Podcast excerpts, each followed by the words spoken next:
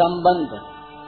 परम वचन के विषय में, जिसे मैं आगे कहूँगा, मेरे सिवाय पूरा पूरा बताने वाला अन्य कोई नहीं मिल सकता। इसका कारण क्या है? इसे भगवान आगे के दूसरे श्लोक में बताते हैं।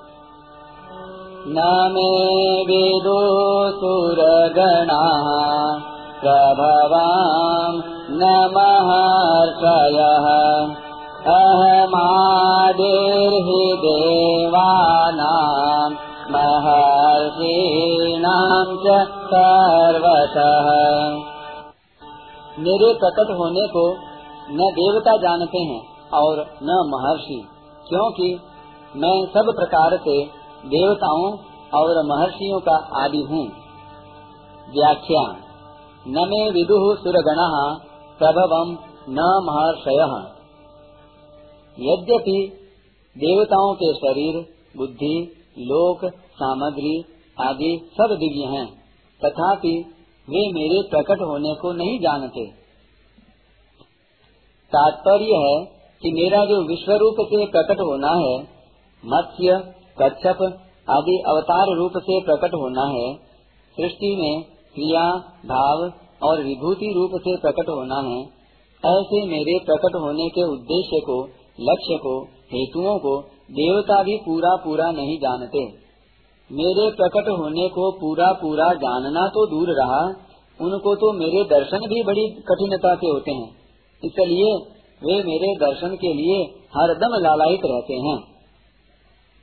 ऐसे ही जिन महर्षियों ने अनेक ऋचाओं को, मंत्रों को, विद्याओं को, विलक्षण विलक्षण शक्तियों को प्रकट किया है जो संसार से ऊँचे उठे हुए हैं, जो दिव्य अनुभव से युक्त हैं, जिनके लिए कुछ करना, जानना और पाना बाकी नहीं रहा है।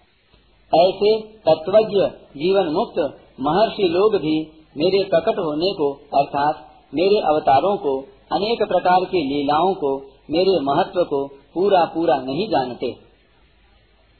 यहाँ भगवान ने देवता और महर्षि, इन दोनों का नाम लिया है। इसमें ऐसा मालूम देता है कि ऊँचे पद की दृष्टि से, देवता का नाम और ज्ञान की दृष्टि से महर्षि का नाम लिया गया है। इन दोनों का मेरे प्रकट होने को न जानने में कारण यह है कि मैं देवताओं और महर्षियों का सब प्रकार से आगे हूँ। अहम आदिर ही देवानाम महर्षि नाम से सर्वश। उनमें जो कुछ बुद्धि है, शक्ति है, सामर्थ्य है पद है प्रभाव है महत्ता है वह सब उन्होंने मेरे से ही प्राप्त की है। अतः मेरे से प्राप्त किए हुए प्रभाव, शक्ति, सामर्थ्य आदि से वे मेरे को पूरा कैसे जान सकते हैं? अर्थात नहीं जान सकते। जैसे बालक जिस माँ से पैदा हुआ है, उस माँ के विवाह को और अपने शरीर के पैदा होने को नहीं जानता। ऐसे ही देवता और महर्षि मेरे से ही प्रकट हुए हैं। अतः वे मेरे प्रकट होने को और अपने कारण को नहीं जानते। कार्य अपने कारण में लीन तो हो सकता है, पर उसको जान नहीं सकता। ऐसे ही देवता और महर्षि मेरे से उत्पन्न होने से, मेरा कार्य होने से कारण रूप मेरे को नहीं जान सकते। प्रत्युत मेरे में लीन हो सकते हैं।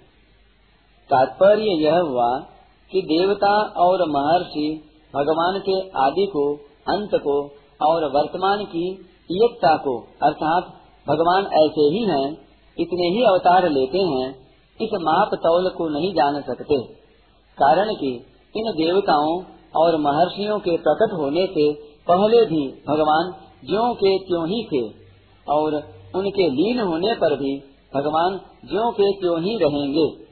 अतः जिनके शरीरों का आदि और अंत होता रहता है, वे देवता और महर्षि अनादि अनंत को, अर्थात असीम परमात्मा को, अपनी सीमित बुद्धि योग्यता सामर्थ्य आदि के द्वारा कैसे जान सकते हैं? असीम को अपनी सीमित बुद्धि के अंतर्गत कैसे ला सकते हैं? अर्थात नहीं ला सकते। इसी अध्याय के चौदहवें श्लोक में अर्जुन ने भी भगवान से कहा है कि आपको देवता और दानव नहीं जानते, क्योंकि देवताओं के पास भोग सामग्री की और दानवों के पास माया शक्ति की अधिकता है। तात्पर्य है कि भोगों में लगे रहने से देवताओं को मेरे को जानने के लिए समय ही नहीं मिलता और माया शक्ति से छल कपट करने से दानव मेरे को जान ही नहीं सकते। परिशिष्ट भाव। सातवें अध्याय के तीसरे श्लोक में भगवान ने मनुष्याणाम सहस्रेशु पदों से जो बात कही थी, वह यहाँ नमे विदुह पदों से कहते हैं। वे भगवान को क्यों नहीं जानते? इसका हेतु बताते हैं कि मैं सब तरह से देवताओं और महर्षियों का आदि हूँ। सातवें अध्याय के छब्बीसवें श्लोक में भी भगवान ने कहा है कि भूत, भविष्य और वर्तमान के सब प्राणियों को मैं जानता हूँ, पर मेरे को कोई नहीं जानता। इसलिए अर्जुन ने भी आगे चौदहवें, पंद्रहवें श्लोकों में कहा है कि आपको न देवता जानते हैं और न दानव ही जानते हैं। प्रत्युत आप स्वयं ही अपने आप से अपने आप को जानते हैं। इस श्लोक में भगवान ने राजगुह्य बात कही है।